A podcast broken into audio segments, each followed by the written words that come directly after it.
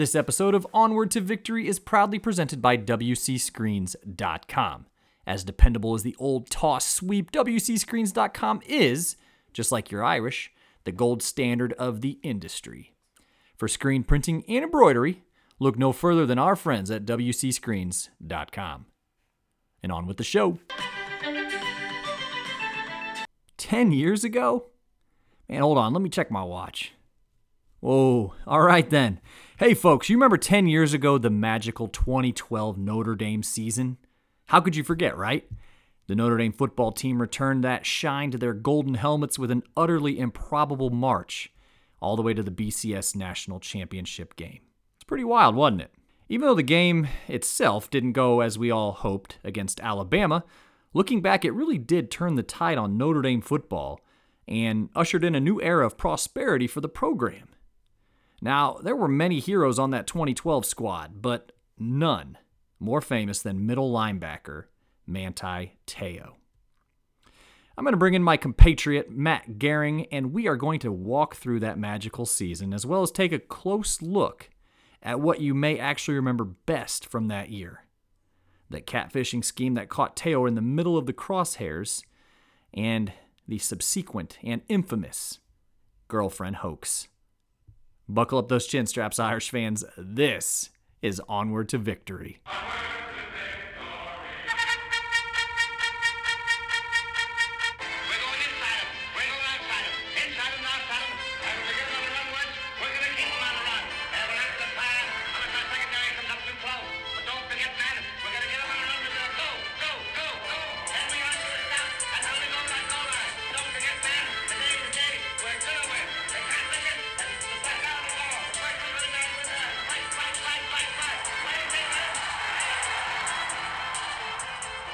Hello, Irish fans, and welcome to Onward to Victory, a Notre Dame football podcast. My name is Alex Painter, And I am Matt Gehring. and regardless of where you're listening from, we are glad you're here for this 62nd episode in show history.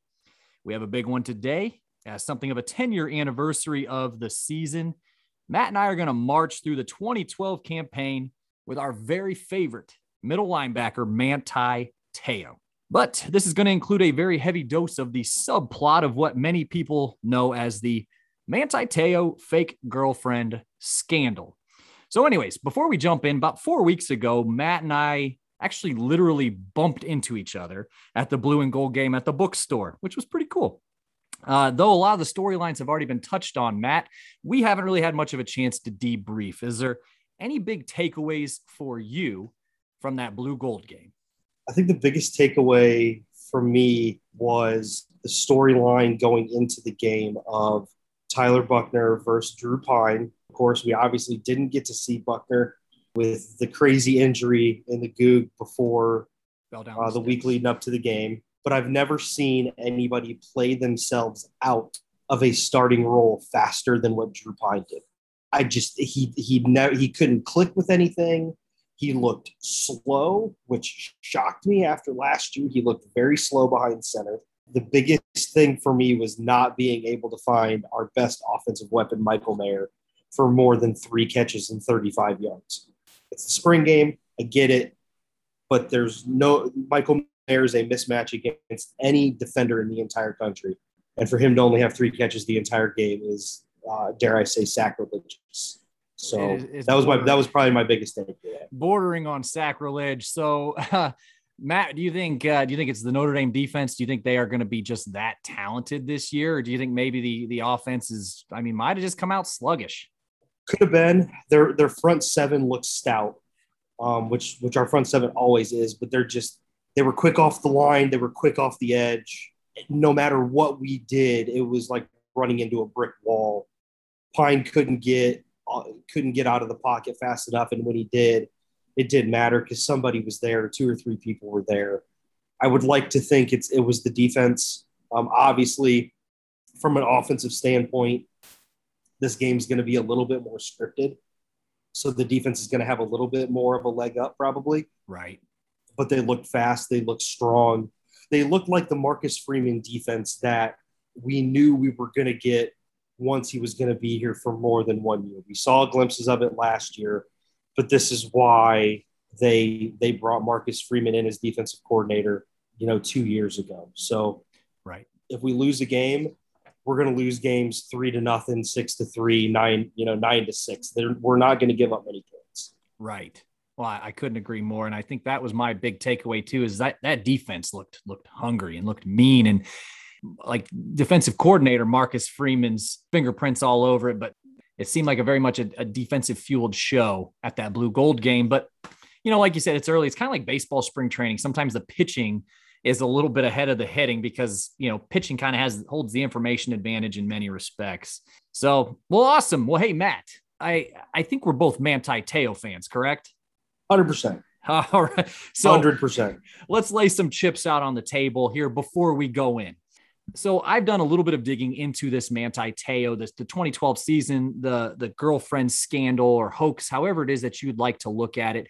I have asked Matt, since we're about 10 years out, which is where, of course, you could still really vividly remember things, but they're also kind of fading into memory. I've kind of, for this show's format, for this episode's format, I should say, I've asked Matt to kind of come in fresh. I want to catch Matt's raw reminisce at various points of this because this is all so interesting. And for those of you who remember, if you were there, you simply can't forget. But going in, Matt, would you say 10 years later that Manti Teo was truly the victim of a catfishing hoax? Or, or do you think some people would believe that he was actually quite complicit with this whole thing? What, what would you say?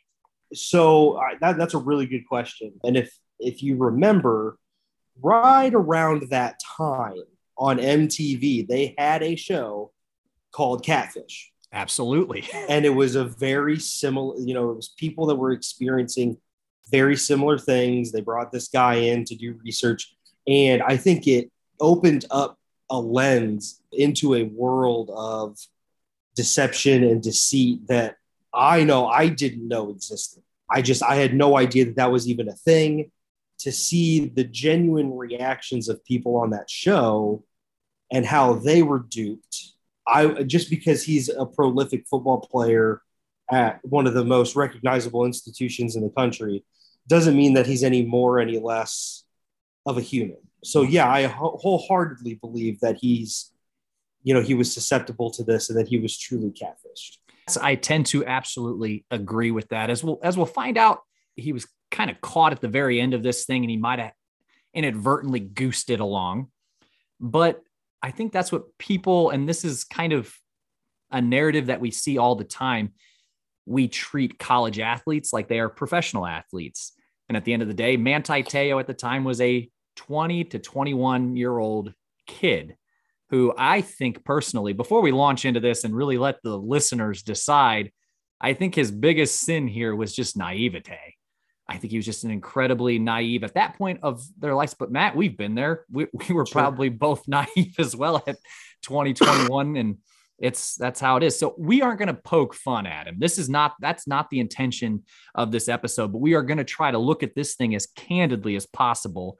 And as I think we both agree, this is a very interesting saga from a human perspective. And if not anything else, again, as Matt mentioned, it really shone a light on something that was far more prevalent in society than anyone would have ever realized, which was catfishing. Which again, if you're not familiar with, Matt just touched on it, and we'll we'll talk about it here soon. So, uh, before we jump in, though, let's laud those folks who keep the Subway alumni train on the track, so to speak, the consensus All Americans. These kind folks include Michael Finan of Rutherford, New Jersey, Brad Glazier of Williamsburg, Indiana, our buddy Will Fuller of Warren, Ohio, and new to the muster rolls of the consensus All Americans is Dr. Jeremy Scarlett, who practices in Sheboygan Falls, Wisconsin. So, Dr. Scarlett is actually a Notre Dame graduate during the Lou Holtz era. I read an email that he sent last episode, and now he has actually joined the All American list. And after corresponding with him a little further, he is someone who has a really deep appreciation around the history of Notre Dame and the history of the Notre Dame football program. So we want to thank you all so very much for keeping the lights on around these parts. And if you would like to get your name called as a consensus All American, feel free to visit the virtual tip jars, if you will, at paypal.me slash onward to victory for a one time donation or patreon.com slash onward to victory podcast for ongoing monthly support. And hey, a quick shout out to our pal Tony Strand and his team at WCScreens.com, who, of course, is our banner sponsor. He actually offered the suggestion to do this episode. So I definitely have to give him some credit on the assist. And I got to say, I think, Matt, we are probably the first Notre Dame media outlet to cover this as a 10 year special. So yay for us. And if you're interested in purchasing an Onward to Victory t shirt, head over again to paypal.me slash onward to victory and leave your size and address. The shirts themselves were actually designed and are printed by WCScreens.com. I think they look amazing. And I think you should really consider supporting not just our show, but our biggest sponsor. So, again, as far as format, as I mentioned for this episode, I've done quite a bit of research into the season, into the scandal. And I've asked Matt again to kind of come into this episode kind of raw with his reminisce. So, Matt, let's get this stage set. Mm-hmm. What is it that you best remember about the 2012 Notre Dame football season? It was my first real season of success with Notre Dame football. You know, we've had nine and threes, eight and fours, 10 and twos, but nothing ever felt real. Even in the Brady Quinn years, you know, the years of, dare I say, like the Bush push and the year after, they just, it, that, that year felt different. They were winning games in manners that we hadn't won before. Notre Dame had always had a hard time of closing games out, especially if they were close going into the fourth quarter. They were known to make some big time comebacks. I think it was what 2007 where there was a three touchdown comeback at Michigan State. That's right. But they never were really able to to, to seal the deal. The, you know, the one game that comes to my mind that year more than anything, uh, I think it was the double or triple overtime win against Pitt Yeah, uh, towards the end of the season. that's right. Uh, some con- some controversy there with two players on that field goal team wearing the same number. oh, I'll leave that be. But yeah, we were just we were winning games. That goal line stand against Stanford at the end of the season, we were winning games in fashions that we had never won before, and and and that's why at that time we brought Brian Kelly in. It was a new era. He was going to do things that Charlie Weis was never able to do, especially from a defensive side. I, I, that was the first real championship caliber football team that I had ever experienced um, as a Notre Dame fan. We didn't get the result at the end of the season, but that easily was probably top two, top three favorite seasons for me of all time. It's, it's gotta be. No, you're exactly right. And you know what? I had forgotten about the Pitt game. I, I remember, I mean, it was just kind of bonkers. And I hate to just, I hate to just march in step with this episode's theme, but honestly, for me, it was Manti Teo. And that guy, as you remember, Matt was absolutely everywhere that season. And I remember, I don't think it was until the national championship. I don't even remember him missing a tackle until he got to, until he got there. I, if my memory serves, he missed a couple on the uh, first drive of the game. We're like, oh, we're in trouble now. Yep. But you mentioned Pitt, and then you mentioned Stanford, and and honestly, that was one of the most vivid games I can remember. I can remember just standing about a 18 inches in front of my TV watching that Stanford game. Yes, and it was just it, it was almost spellbinding. And uh, just as a quick shameless plug, episode three, so like literally 59 episodes ago at this point, uh, I did an episode about that. So if you're curious, what Stanford game? I don't remember. Go back to episode three and listen. But I remember their defense. I, I remember Golson and, and of course uh, my favorite receiver TJ Jones was awesome. But that defense was so stingy. But everybody knew who the beating heart of that defense was. So really briskly. Let's cover some quick biographical information about Manti Teo here, our star of the show. Manti Teo was born on January 26, 1991, in Honolulu County, Hawaii, to his parents, Brian and Otilia. So it goes without saying that he is an absolute stud at his high school. 3.5 grade point average, all state selection. Uh, his senior season, he led his school, which was Punahou High School, to a state championship. And uh, how'd our boy Manti do? Uh, 129 tackles, 11 sacks, three forced fumbles, three interceptions, four passes defensed, 19 quarterback hurries, just everywhere. Oh, he also played offense. He rushed for 176 yards and had four touchdowns and three receptions, two of which went for touchdowns. My guess is he was probably the short yardage fullback. Matt, what do you think? Yeah, 100%. Goal line package. But as you may have guessed, he was a five star recruit. he flip flopped on the national recruiting services, whether he was the best linebacker or the second best linebacker in his class.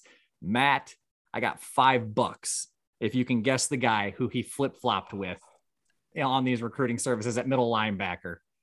I couldn't even. I I can't even. I couldn't even make an educated guess. I know I should have said 20, not that that would have mattered, but Vontaze Burfict. Oh my! I know. So, wow. do you remember much about Notre Dame's courtship of Teo? Do you remember much from that? Very very little. I know that a lot of people, because of his connections to Hawaii, his closeness with his family, there was a lot of connections with USC. A Bingo. ton of connections with USC. So the fact that we were able to get somebody from the from I mean the west of West Coasts in the United States and pull them from I, I'm not positive. You have to remind me. Was he a soft verbal or a hard verbal at any time to USC? I don't think he. He he was no he was no less than a soft verbal. It was a Right. foregone conclusion Yeah, he was going to USC. So, Matt, you've hit the nail on the head. So he had tons of offers, as you might guess, and of course, one from Notre Dame. But everyone close to his situation assumed he was going to USC. And this was evident by the fact that he saved USC for his last visit. We know how this thing goes, but he visited USC in January of 2009. And just to compound like the fact that nobody sus- expected him or suspected him to go to Notre Dame, he visited Notre Dame the weekend of an embarrassing 24 to 23 home loss to Syracuse. Of course, Syracuse won exactly three games that year. Many at Syracuse have said that this is the that was the best win in 40 years, essentially probably since Jim Brown. Let's be real, but he was there on hand for one of the worst Irish losses ever. And though I the Irish did stay kind of hot on his recruiting heels his time again on campus, the weather was terrible for the Hawaiian kid, and of course that horrendous loss.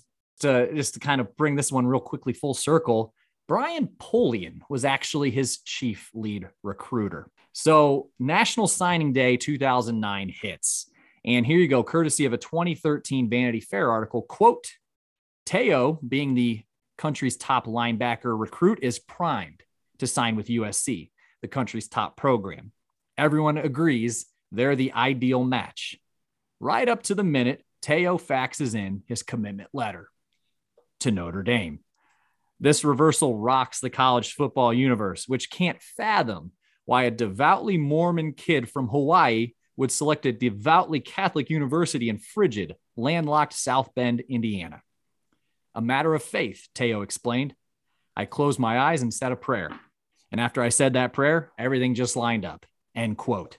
So our man is now heading to Notre Dame, a team that went seven and six the previous year. And Teo even going to Notre Dame. I mean, that was the first time he shocked the college football world.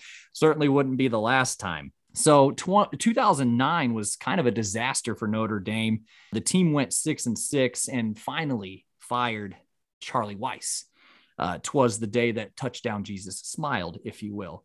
But they lost to Navy for the second time in three years, Matt, if you remember. They lost to Michigan, they lost to USC, they lost to Stanford. So a pretty tough year 2009 was for rivalry games. But that's Manti's freshman year. He sees the field immediately and contributes greatly. It's sad in a way that the scandal, which we're going to get to, of course, here soon, is kind of the bulk of his legacy because as a true freshman, playing middle linebacker, he plays in all 12 games, logs 63 tackles, a sack, and five and a half tackles for loss. But of course, then Brian Kelly takes over in 2010. And while they don't see immediate success over those first two years, they go 16 and 10.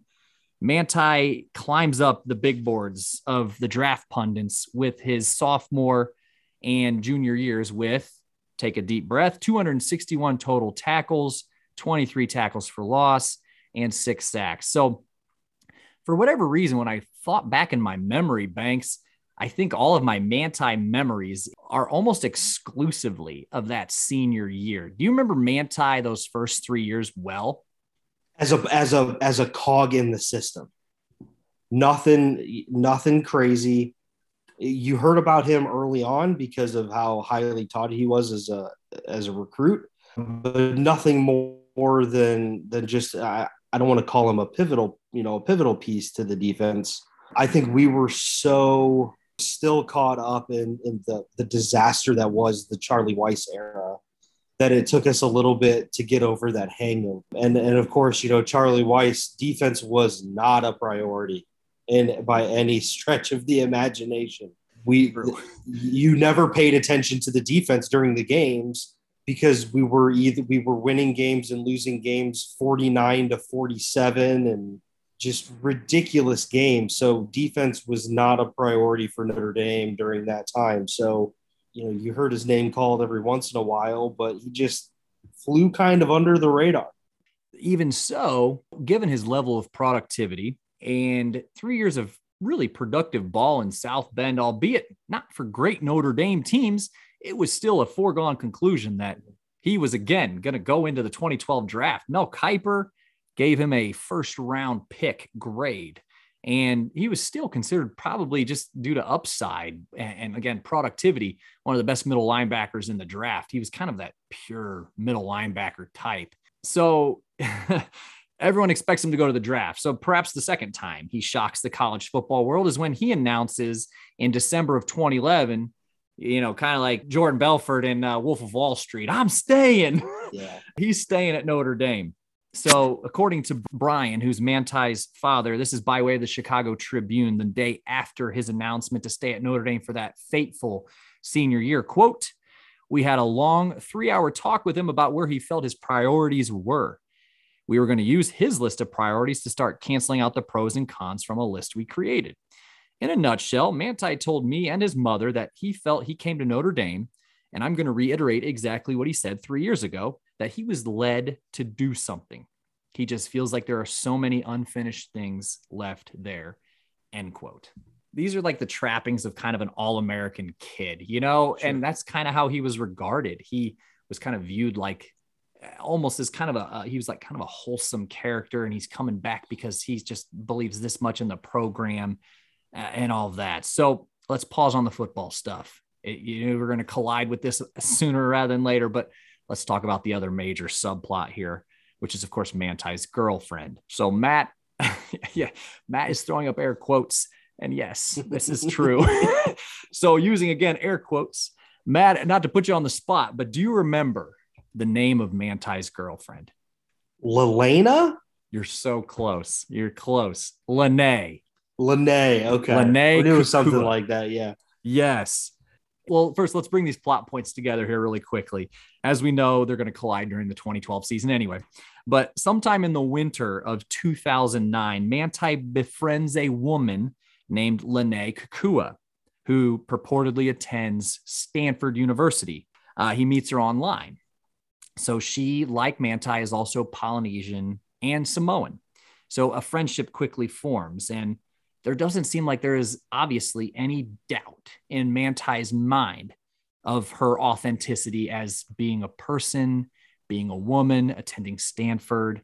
But according to a timeline compiled by ABC, he shared that they carry on their relationship strictly by Facebook and Twitter messaging and periodic phone calls, not in person visits, Skype, or anything like that uh, we'll call them just kind of faceless interactions.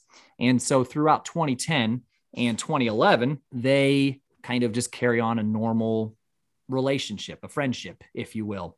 But stripping away here 10 years of technological advances, Matt, do you remember if it was considered odd when you heard about it that Manti had ever actually never met his girlfriend? I thought it was. I, I yeah, I mean, but again, I'm not. I'm not going to pretend like I understand what it's like to be a prolific athlete. I mean, Notre Dame is one of the most recognizable institutions, but in, from a student body standpoint, it is it, is a smaller university. So I'm not going to pretend to know what it's like being a big fish in a little pond.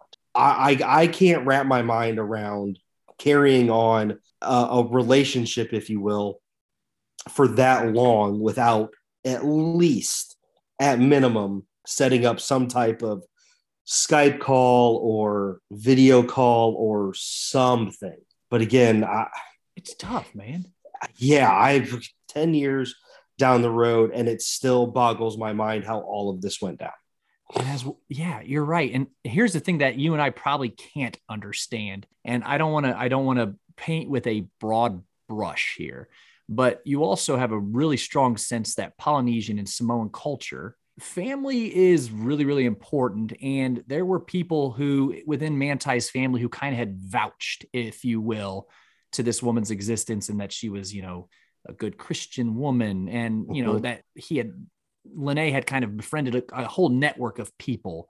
And so people kind of vouched for her and you know, told Manti, this is a really nice. young-" And so people in the Polynesian and in the Samoan culture in particular, you know, they're very thoughtful about honoring every one of their family members. And, you know, from what I was able to gather, not to say this is unlike ours, but perhaps they're just better at living this out.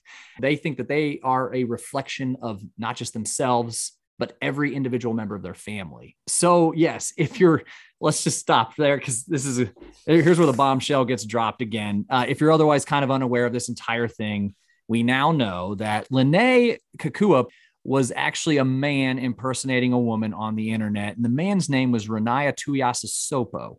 And this is what is known as catfishing. So, someone who impersonates someone who is not themselves on the internet. And so, here's another thing that kind of thickens the plot a little bit. Kekua's existence was acknowledged by at least one other noteworthy person, and that's former Arizona Cardinals fullback Reagan Mauia, who was also Polynesian. Uh, he said he met Lennay in 2011 when he and a number of other Polynesian pro football players went to the islands to do some charity work. And he would go as far as to say he described he would describe her as quote tall, volleyball type physique. She was athletic, beautiful, long hair, Polynesian. She looked like a model. End quote. So clearly he was meeting somebody else who was introduced to him as Lennay. But as we would later find out, Ronaiah Tuiasosopo, the man himself, was the person who introduced Reagan to this woman named Lennay. So he was obviously very caught up in his own whatever game he was playing here. We're definitely dealing with a hoaxer who's taking his job pretty seriously. Fast forwarding a little bit, in January of 2012, Manti's grandfather passed away. And perhaps Manti is feeling a little bit vulnerable at this point, and Lennay perhaps provides a shoulder to cry on or a listening ear, whatever it may be. But either way, Manti and Lennay become an official couple just uh, shortly thereafter and begin talking on the phone nearly every single night. Manti would actually receive pictures of Lennay, who is obviously a woman who wasn't actually Lennay or Ronaiah, but they would talk for hours. And according to Manti's phone records that later became available that he shared, the two spoke for over 500 hours between May 11th and September 12th, 2012. Now, you may think this is all nuts, but doing the math, that's on average four hours day. Were you aware of that, Matt? I knew it was I knew it was a lot because I remember the they had questioned whoever Manti was like living with or one of his teammates that he would be on the phone all the time and because of the time change it was at all different times of the day it was Right. it was insane You remember Robby Toma? yeah So I didn't know this until Robby Toma was from the islands too, though though he Okay. wasn't. Yeah, he wasn't uh, Polynesian, obviously, or Samoan, but they were best buds, and he was like one of the guys who really stepped forward to really vouch for Manti. Say like, Yep. man, he is a victim here. Toma just kind of he said he'd follow Manti around campus, and he just kind of called himself, "I I'm actually Manti's cameraman. Uh, I guess I'm also a wide receiver on the team." Yeah, so the story gets a little, the plot thickens just a little bit when on April 28th, 2012, Manti receives a call from a man who is supposedly Lennay's brother to tell him that Lennay was involved in a car accident. As Lennay is recovering, so to speak, from her alleged, uh, I use alleged very charitably here. Of course, the car accident did not happen. She informs Manti in June of 2012 that she also has leukemia. So let's just put it out there fair and simply at this point. If you believe Manti was the victim of a hoax here, as we do, again, you also kind of have to subscribe to the fact that he also seems to possess quite a bit of naivete as we as we kind of said and Matt you've touched on it well I mean we can't really put ourselves you know as you mentioned a big fish in a small pond but this point this is when I don't know. I think about it. I try to put myself in Manti's shoes. You have the car accident, and right on the heels of that, you have the the leukemia. I, it's hard because if you're if you're if you've had a relationship with someone for that long, you probably wouldn't think about testing the authenticity. But what what do you think of that? I you also have to kind of put it into perspective that everybody in the greater Midwest probably knew who Manti Te'o was as a football player. Yeah. So anybody that ever tried to get close or that Manti wanted to get close to probably only cared about him as a football player.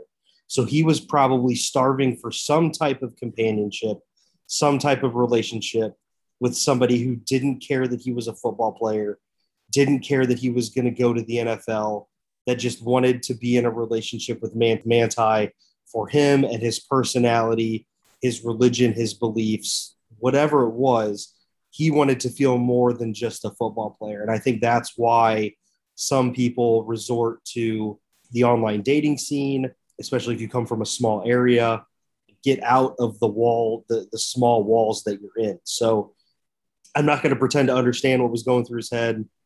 I don't want to cast stones. I think that there was a ton going through his head. And like you said, the guy was vulnerable. He comes from a very, very, very close family. Mm-hmm. And when his grandfather died, that probably mentally threw him for a loop because I'm assuming, again, you don't want to assume, but I'm assuming he probably wasn't there when that happened right. with him being on campus. There was a, probably a lot of things probably going through his head. And the fact that this person gave him companionship and somebody to talk to at, t- at one of his lowest times, I can't imagine the type of bond in his head that that forged. So you're you've got nine different things happening all at once. And i'm not going to pretend again i'm not going to pretend to understand you know what was going on in his psyche at that time. Right. And just so it's clear, Matt and I, we, we aren't social psychologists, but we just play like we are on a podcast.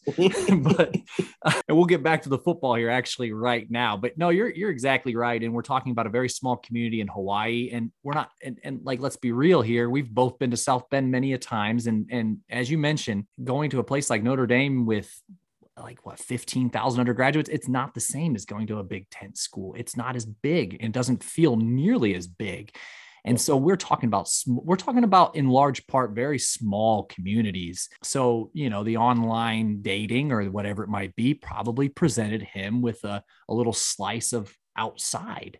And I get it. But let's move on to football, Matt.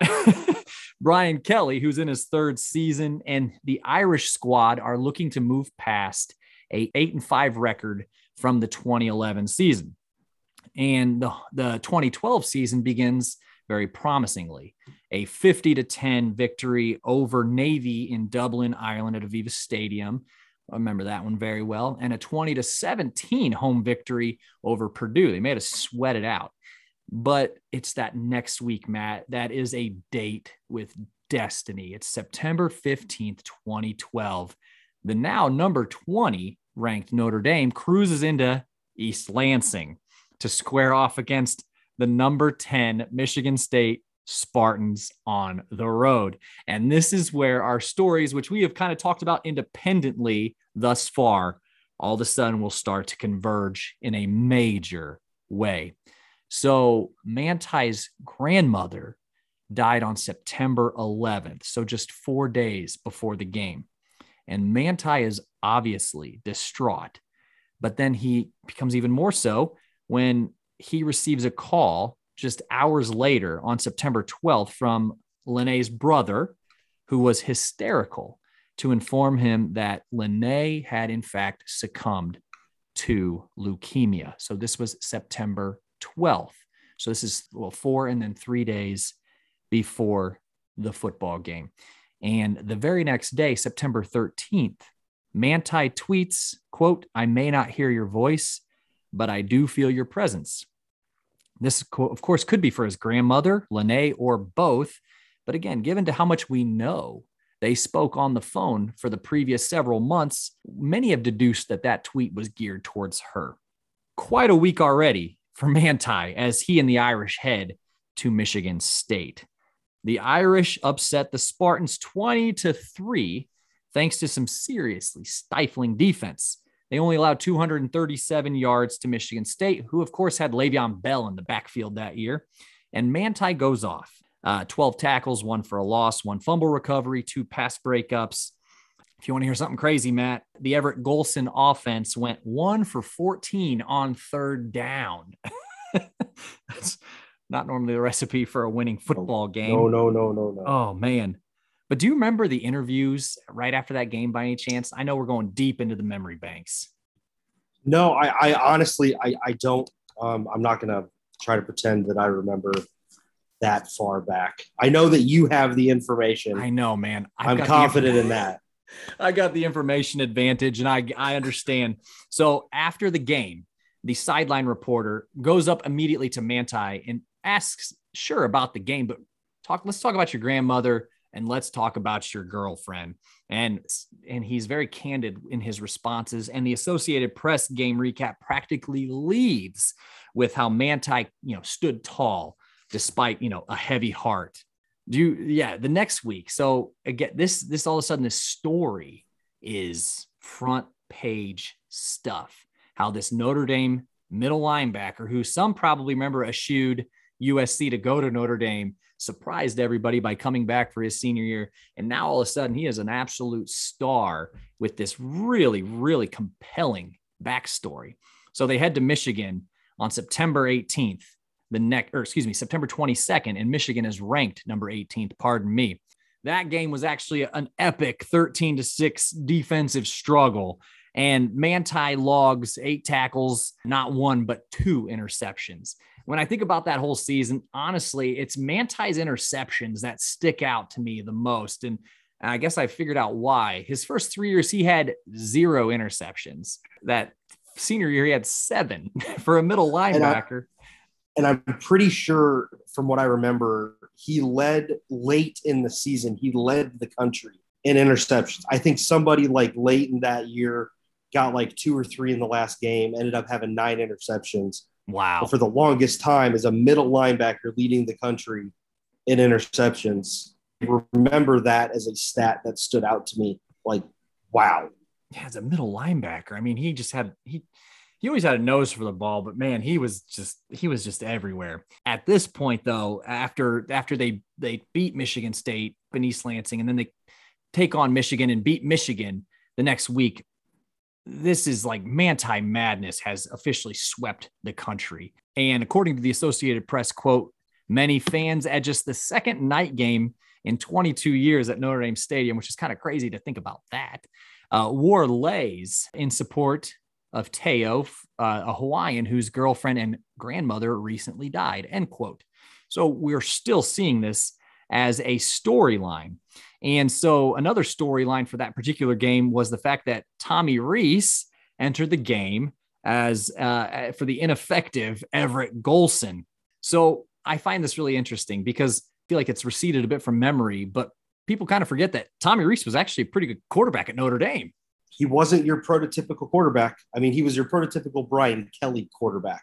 Yes. Um, but you know, being used to the the Brady Quinns and the the Jimmy Clausens of the world. I mean, even Dayne Crist for a little bit. You know, he was a tall, stout dude, a little bit of mobility. Rees was a very, very different quarterback. But I mean, he easily was one of my one of my favorite players from that season. Oh, I agree. Would you be surprised, Matt, if I told you that Tommy Rees threw for 61 touchdown passes his Notre Dame career? wow. right? I was looking at his statistics. I'm like, 60 like I thought he was just kind of a kind of a quaint I know he started that year the next year he started the whole season Mm-hmm. I thought he was kind of a quaint backup up to that point. Right. 61 touchdown passes and 7,700 yards for a Notre Dame career. I feel like we kind yep. of sleep on him as a player sometimes. Yep. So, but Notre Dame keeps winning and Manti keeps making plays. And for the first time in a number of years. And Matt, you touched on this earlier. Notre Dame was remaining relevant in the football polls well into October and November. And that had not happened in a long time. And on October 1st, Manti Madness is in full swing. He's on the cover of Sports Illustrated. Mm-hmm. And aside from obviously exhibiting Manti as kind of an all American type, a family first man who's invaluable to his campus and his program, they, of course, also outline the Lennay subplot. So, Matt, here's a quote quote, Te'o had dated Lennay Kekua, 22, for nearly a year. She'd been hospitalized in California since an April 28th car accident left her on the brink of death. Two months after the accident, as she began to recover from her injuries, doctors discovered that she had leukemia and sent her to a new hospital with a daunting health issue.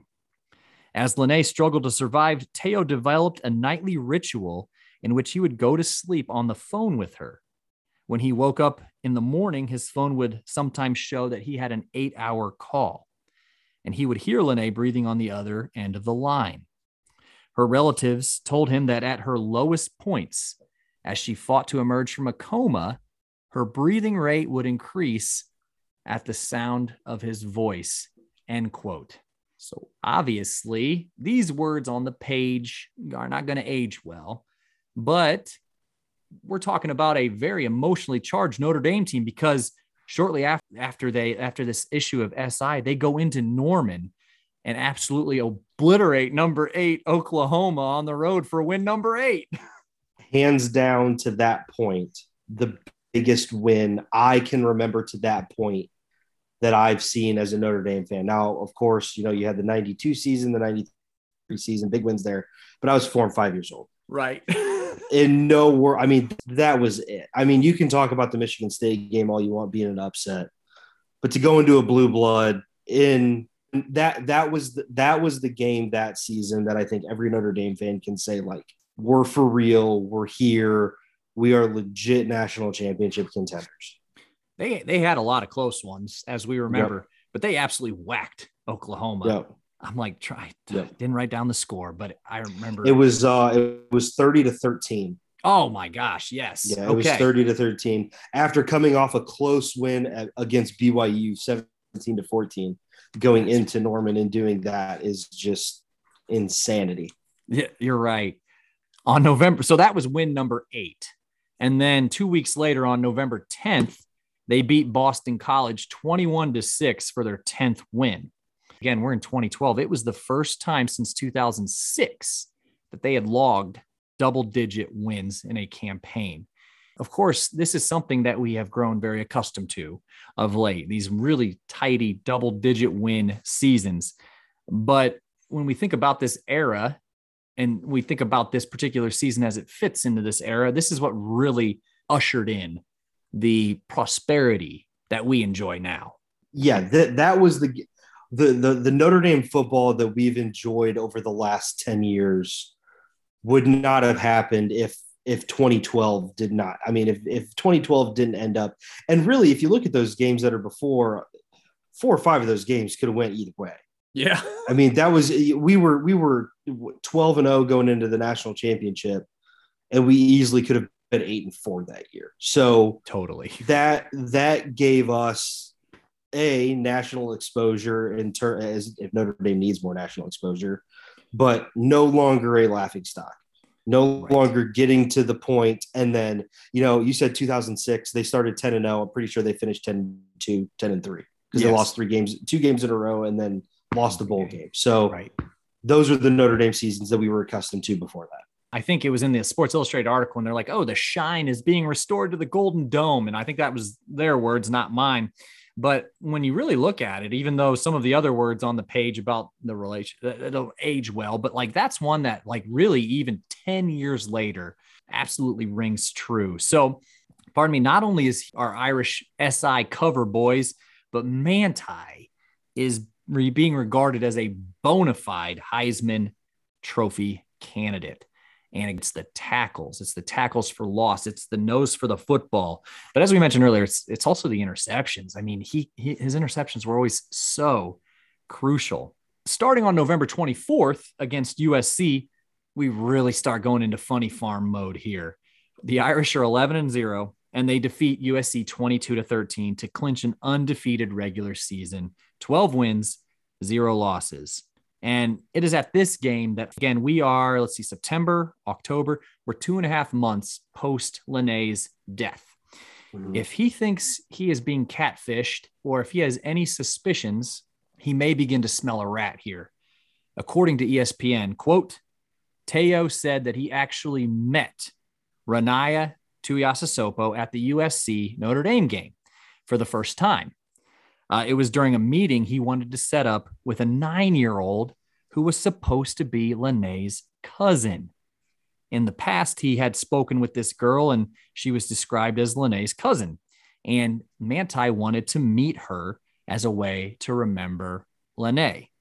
End quote. So, believe it or not, according to both men, he actually meets Ronaiah face to face. This is the man, of course, that he had spent hundreds of hours with on the phone if he were to be believed, which I think we do, he would have had no idea that this was actually, he was actually meeting his dead girlfriend. And I hate to say it in such crass terms, but that's so right when Manti is beginning the awards circuit, so to speak, fractures don't just de- start developing in this relationship, but kind of full blown craters. So around the same time, that Notre Dame had been selected to play Alabama in the BCS National Championship game. And Manti is picking up the Maxwell Award, the Walter Camp Award, the Butkus Award, the Bronco Nagurski Trophy, and many, many others. He actually reportedly received a message on Twitter on December 4th from a man named J.R. Viosa, who said that he actually had helped Tuiasosopo facilitate the hoax. And he told him that Lennay was not real and that he had been pranked. So that was December 4th. And that was again a Twitter message. But two days later, uh, reputedly, while actually Te'o is at a uh, Home Depot ESPN award show in Orlando, he received a call from Lennay's number. And someone on the other line said, Hey, she's not dead. She was never real. According to Manti, he says, I just went on a rampage. Like, how could you do this to me? He said he told the person on the other end of the phone. By this time, December 6th, he is completely fully aware that the hoax was on and that he had been catfished. I can't imagine what he would be thinking now, but I will tell you that it was two days before the Heisman Trophy proceedings.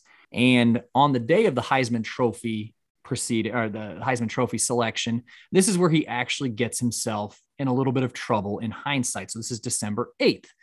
Two and four days after the Twitter message and the phone call, he actually mentions Lennay in an interview, does make mention of, of Lennay. So, of course, as we know, Matt, both of us are Browns fans. How sore were you in retrospect? How sore are we that Manti's Heisman was not Manti's Heisman at all. It went to Texas A&M freshman quarterback Johnny Manziel. Matt, your thoughts, please. Well, the name just like it hits the gag reflex. It's true. It's like a visceral reaction. Hindsight, yes, I'm sad. Like I, I, I wish it would have gone to Manti. But I also very, I mean, I vividly remember that season from a Johnny football standpoint. I remember the the Alabama game. I remember you know I remember that season and and seeing all the highlights on Sports Center with Johnny Football. So at the time, was I shocked that it would have? I would have been more shocked had it been Manti. Right. I think he had. I think arguably you can say that from a defensive standpoint and an impact standpoint, he had the most impactful season as a defensive player since Charles Woodson. I don't think you can. I don't think anybody can deny that. But with what with what Manziel was able to do, it, it shouldn't have gone to anybody else.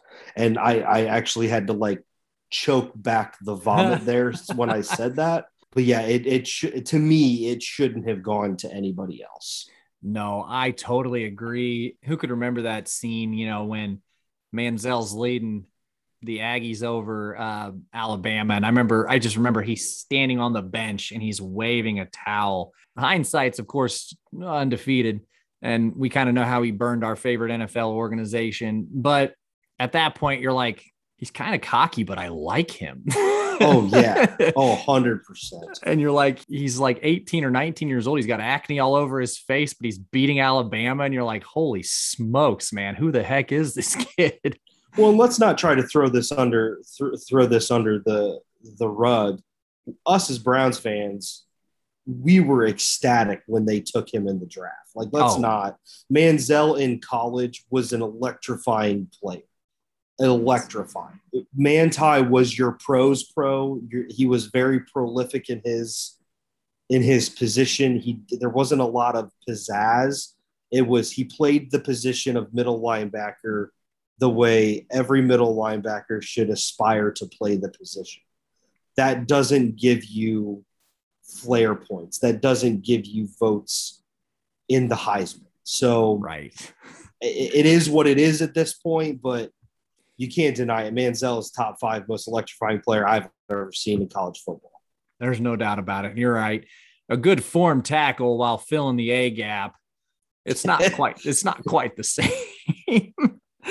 so December 8th, he finishes runner up in the Heisman, which is pretty daggone good. Not to just jog the memory banks further, but Collin Klein finished third that year, Kansas State, if memory serves. Yep. Yeah.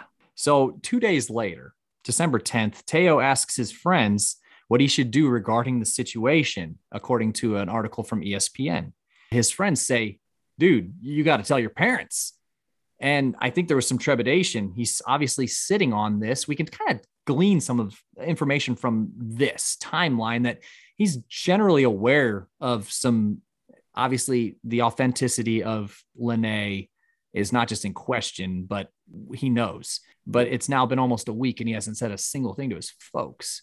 So I think that really does shine a light and kind of gives you a look into probably how he was feeling at this point. But by Christmas Eve 2012, he notifies his mother first and then the rest of his family that he had been hoaxed. December, uh, excuse me, December 26th. So a day, we're talking about Christmas Eve and then a day after Christmas, you know, Te'o notifies Notre Dame head coach Brian Kelly and a few others. Um, and the school launches an investigation that clears Te'o of, of any complicity into this hoax. And they say it becomes clear very quickly who the perpetrators are, although they do not speak directly with Tuiasosopo. Let's not forget, they're getting ready for the national championship game. I can't imagine having this looming large over me while getting ready for easily the biggest game, not only in your life, but obviously up to that point in program history for decades. But January 7th is the national championship game, and the general public is still completely unaware that any of this is going on. But Matt, we kind of talked about it before we started the show. You watch that game, you could tell Manti was not really Manti. What do you think? Like, I guess we could we could talk about this particular game for ad nauseum, and probably a lot of our recollections aren't going to be very fond. What do you remember about Manti's performance in that game as opposed to what we saw for the first 12 games? He was as existent in that game as his girlfriend was in real life. Oof. I mean, Uh, they may. I mean, in all honesty, I mean, I I remember I remember sitting in my girlfriend now wife's apartment watching that game. She knew nothing about football, and she even turned to me and was like, "What is happening?" It felt like we had ten players on the field. You know, we talk about the form tackle not being, you know, winning you any any any brownie points and votes for the Heisman. He couldn't he couldn't have tackled his way out of a wet paper bag that game. W- was slow never dropped back in coverage for a guy with seven interceptions to never be able to drop back in coverage against an alabama team that isn't known. I mean they're not known to pass so he's probably not dropping back in coverage as much they're known for a running game and for him to just not be there was astonishing to me and again like you said earlier the general public had no idea about any of this. First thing that came to my mind was injury. Did something happen that week in practice that nobody was really disclosing as as being you know, any more serious than what it looked like. Was he sick? Um, you know, you go out on these games, you, you never know what's happening in, in terms of extracurricular stuff. So it was not the same player that we had seen the previous 12 games by any stretch of the imagination. Uh, we could talk about the game and the ins and the outs of the game. I mean, I don't think either of us would lay claim or die on the hill that we were better than Alabama that year or anything like that. But it was obvious that he was incredibly, after playing so inspired all year, he was incredibly flat. Mm-hmm. And I might just be making this up in my head. It might be a piece of revisionist history, but I feel like he missed a couple tackles on like the first drive or perhaps the first drive or two. And we really hadn't seen Manti Te'o miss a tackle all season. I remember they scored with so much ease that first drive that I'm like, we're kind of, I think we're in trouble. But I still, I'm like, we've seen this inspired Notre Dame play all year. It's gonna, it's gonna subsist in the national championship game, surely. But then once you saw that the, I hate to say it, like it's like the spiritual leader of the team was playing so poorly, you're like, surely the others are gonna kind of follow suit, and they sure did. Well, and how much of it too? I mean, eh, we got to talk about relationships that are built within within teams, right? And he was Manti was a brother of everybody on that team. So when your brother's down and goes through something catastrophic, you got two things that you can do. You can either rise to occasion and rise him up or let it affect you. And uh, right, wrong, or indifferent, they let it affect them. And some people would argue, well, no, they've got to overcome that. They're in the national championship. They have to be better. But again, we also forget that these are an 18 to 22 year old young men, human beings that actually, contrary to popular belief, have feelings and, and actually care for each other on a deeper than football level. So to say that it, it shouldn't have affected them in the manner that it did, you you only care about the result on the scoreboard and you don't care about the the individual person. I, I can't say that I would have blamed any player for feeling deflated or feeling so down and out for a fellow teammate, a fellow brother, like like they felt. Appreciate that. That is very very good perspective. We can treat them like football playing robots once they get to the NFL. Yep. That that's what makes college football amazing. Ages 18 to 22 are, are so pivotal in the development of, of your life, understanding what meaningful and healthy relationships look like. I think maybe you're right. Maybe, maybe everybody kind of saw again their vocal leader, their brother, and he was he was probably emotionally just burned like a fuse box that's just like psh, like nothing and probably just didn't have much left. So of course they lose 42 to 14 that game if memory serves and I think it was 35 to 0 at one point. I mean, I know they scored two touchdowns that were pretty meaningless late, but that was just top to bottom, left to right, an Alabama route. But that being I still I will still stick to my guns and say that had Ohio State not gotten free tattoos yes, and gotten a bowl ban, that Notre Dame would have had a national championship in 2012, regardless of what happened with the Manti Te'o situation. That's not related to this. no, I want to let it out, let my opinion be known to all Notre Dame fandom that because no, because Ohio State got free tattoos, Notre Dame does not have a national championship. discuss this uh, before we before we got going here. I went through this entire the, the all the the bits of research on this episode, and I had totally totally forgotten about this. Of course, we mentioned Johnny Football upsetting Alabama. That this particular year would have been enough to bounce them out of the BCS national championship game in Ohio State, who was undefeated that season. I'm just catching everybody up to speed just in case they might have might have slipped their minds. Ohio State was undefeated in the regular season, but they were ineligible for bowl play because, of course, this the tattoo gate or whatever. I don't even remember what they called it, but was it Terrell Pryor? Yep. Yeah. Because Terrell Pryor and a couple of his pals got some free tattoos in ex- exchange for like their signatures or uh, maybe a football. It was their helmet. gold, the gold pants from winning the Michigan game. That's The it. little gold pant medallion they sold for free tattoos.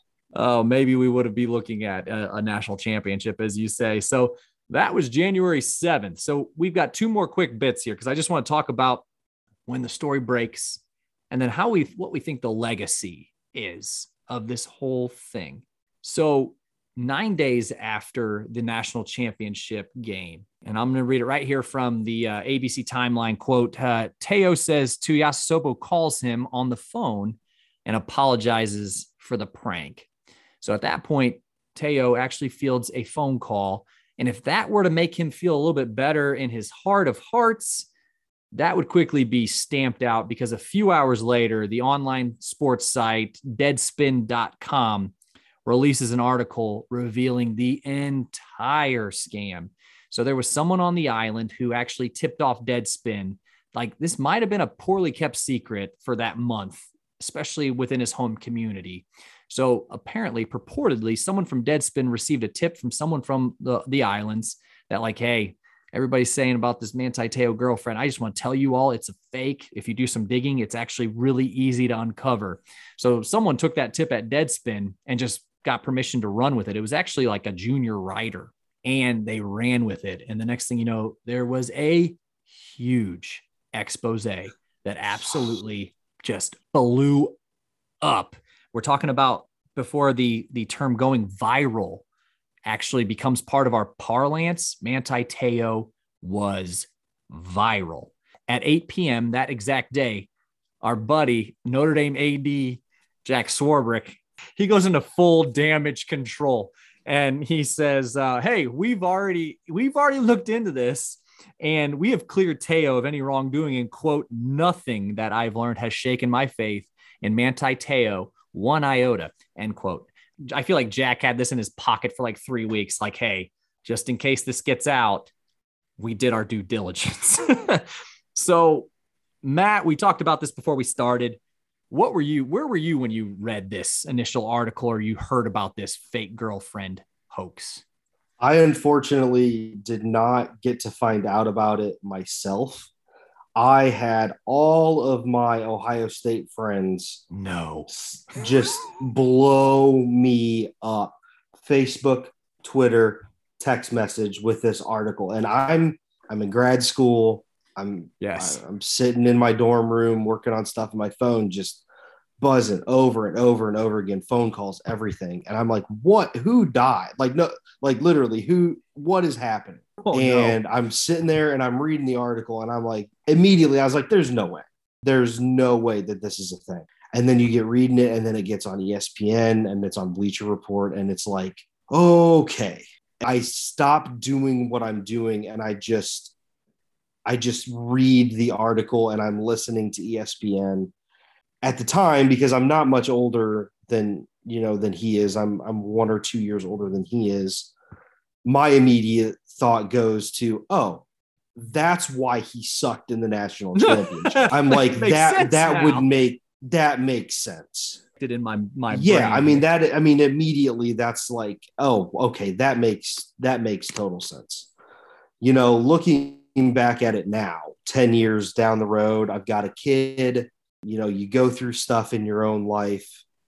You under you understand a little bit more. You're mad at that time as a fan because you're young and naive and you're like well he sucked in the national like why? Like you get it but it's like okay let's let's move on. But you understand.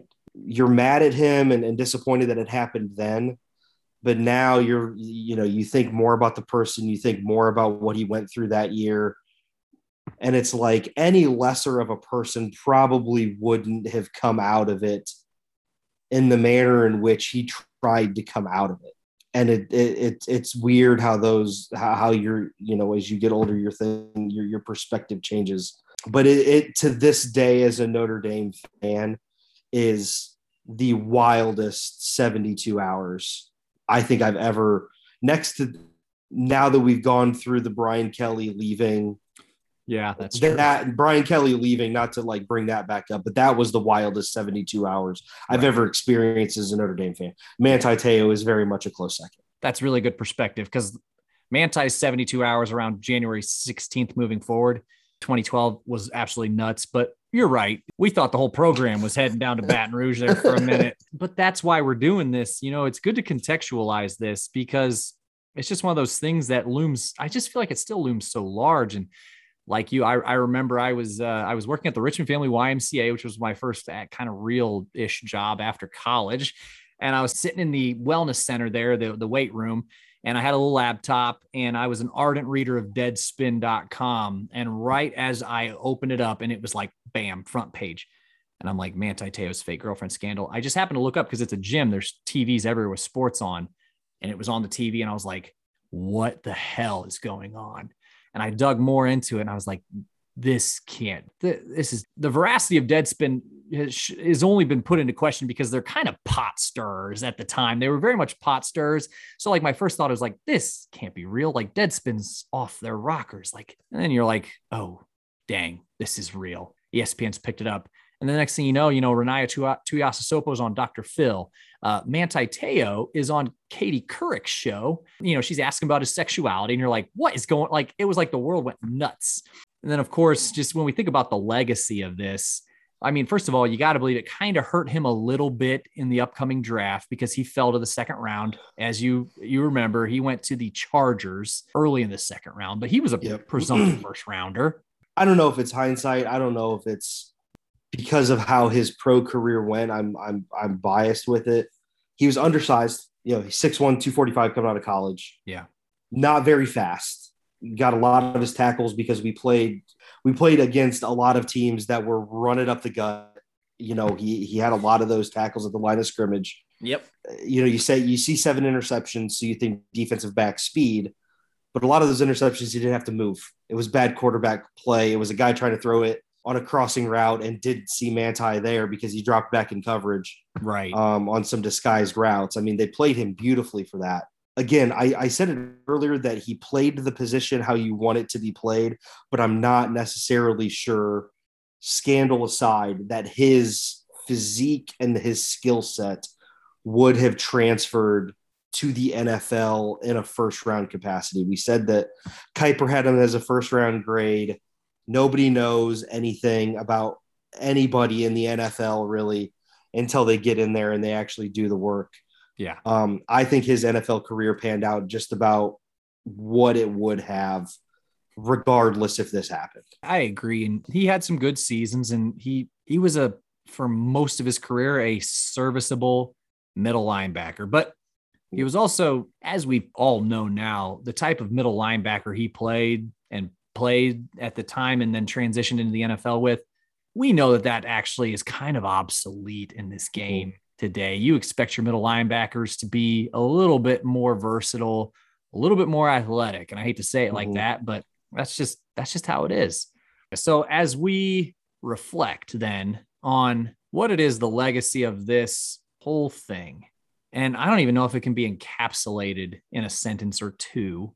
How would you encapsulate the legacy of Manti Te'o's Notre Dame career in a sentence or two? Well, not just for Manti Te'o. I don't think anybody should be categorized with something that happened over a 72 hour span in sure. terms of how the story broke, right? It's everybody makes mistakes, and not to say what he did was a mistake. He was he was on the receiving end of some unfortunate things. I think his legacy is what it is at Notre Dame. He's he's one of the top players to ever come out of the university. He helped put Notre Dame football arguably back on the map in a lot of ways, especially with the 2012. I think that you as an I think as Notre Dame fans, we should look back with thankfulness and, and gratefulness for what he brought to the table and the type of person that he was on and off the field. He never really got into trouble. This really wasn't getting into trouble. You know, he wasn't, you know, a drug problem. It wasn't like, you know, a Devonte Neal or a Michael Floyd situation where he right. was, they were doing stuff as some extracurriculars off the field. He was, you know, because I was a college coach, albeit not in football, but I was a college coach. Right. What he brought to the table from a leadership standpoint and a mentality standpoint is what you want all of your players to be like. He's the pros pro of college football. Yes. So I don't think there there's going to be people that are going to judge him for it, and I think that's so unfair. Um, there's going to be people that are going to think that his legacy is tarnished. And just remember, in a lot of ways, had he not done what he did in 2012, I'm not sure that we're having a lot of the conversations about the state of Notre Dame football uh, today if, if that didn't happen. 100% co-sign on it. And actually you said it in a more eloquent way than I possibly could have. And his efforts and that whole 2012 team's efforts, honestly, you know, it's our current offensive coordinator. It's it was Everett Golson, it was TJ Jones, it was it was Tuitt. It, it, they had they had so much talent. You know, they really banded together clearly because you don't win the way they won football games that year by accident. You don't. Like you can't. That's exactly how you have to look at it. That 2012 team ushered in this era that we still enjoy today. I hate to sound cheeky, but this is what I said at the, the top of the show. You know, Manti was the heartbeat of that team and that's his legacy. People look oftentimes they want to couple college playing legacy with your NFL legacy. You know, you can decouple those things very, very easily. Yeah. But he was a fantastic player, a Heisman runner up as a defensive player. That's not common. But you're right. I think part of it is the legacy, unfortunately, is unfair. I think about my uh, my younger brother Adam. He played a he pitched a summer with the Florence Freedom, uh, of the Frontier League down in Florence, Kentucky.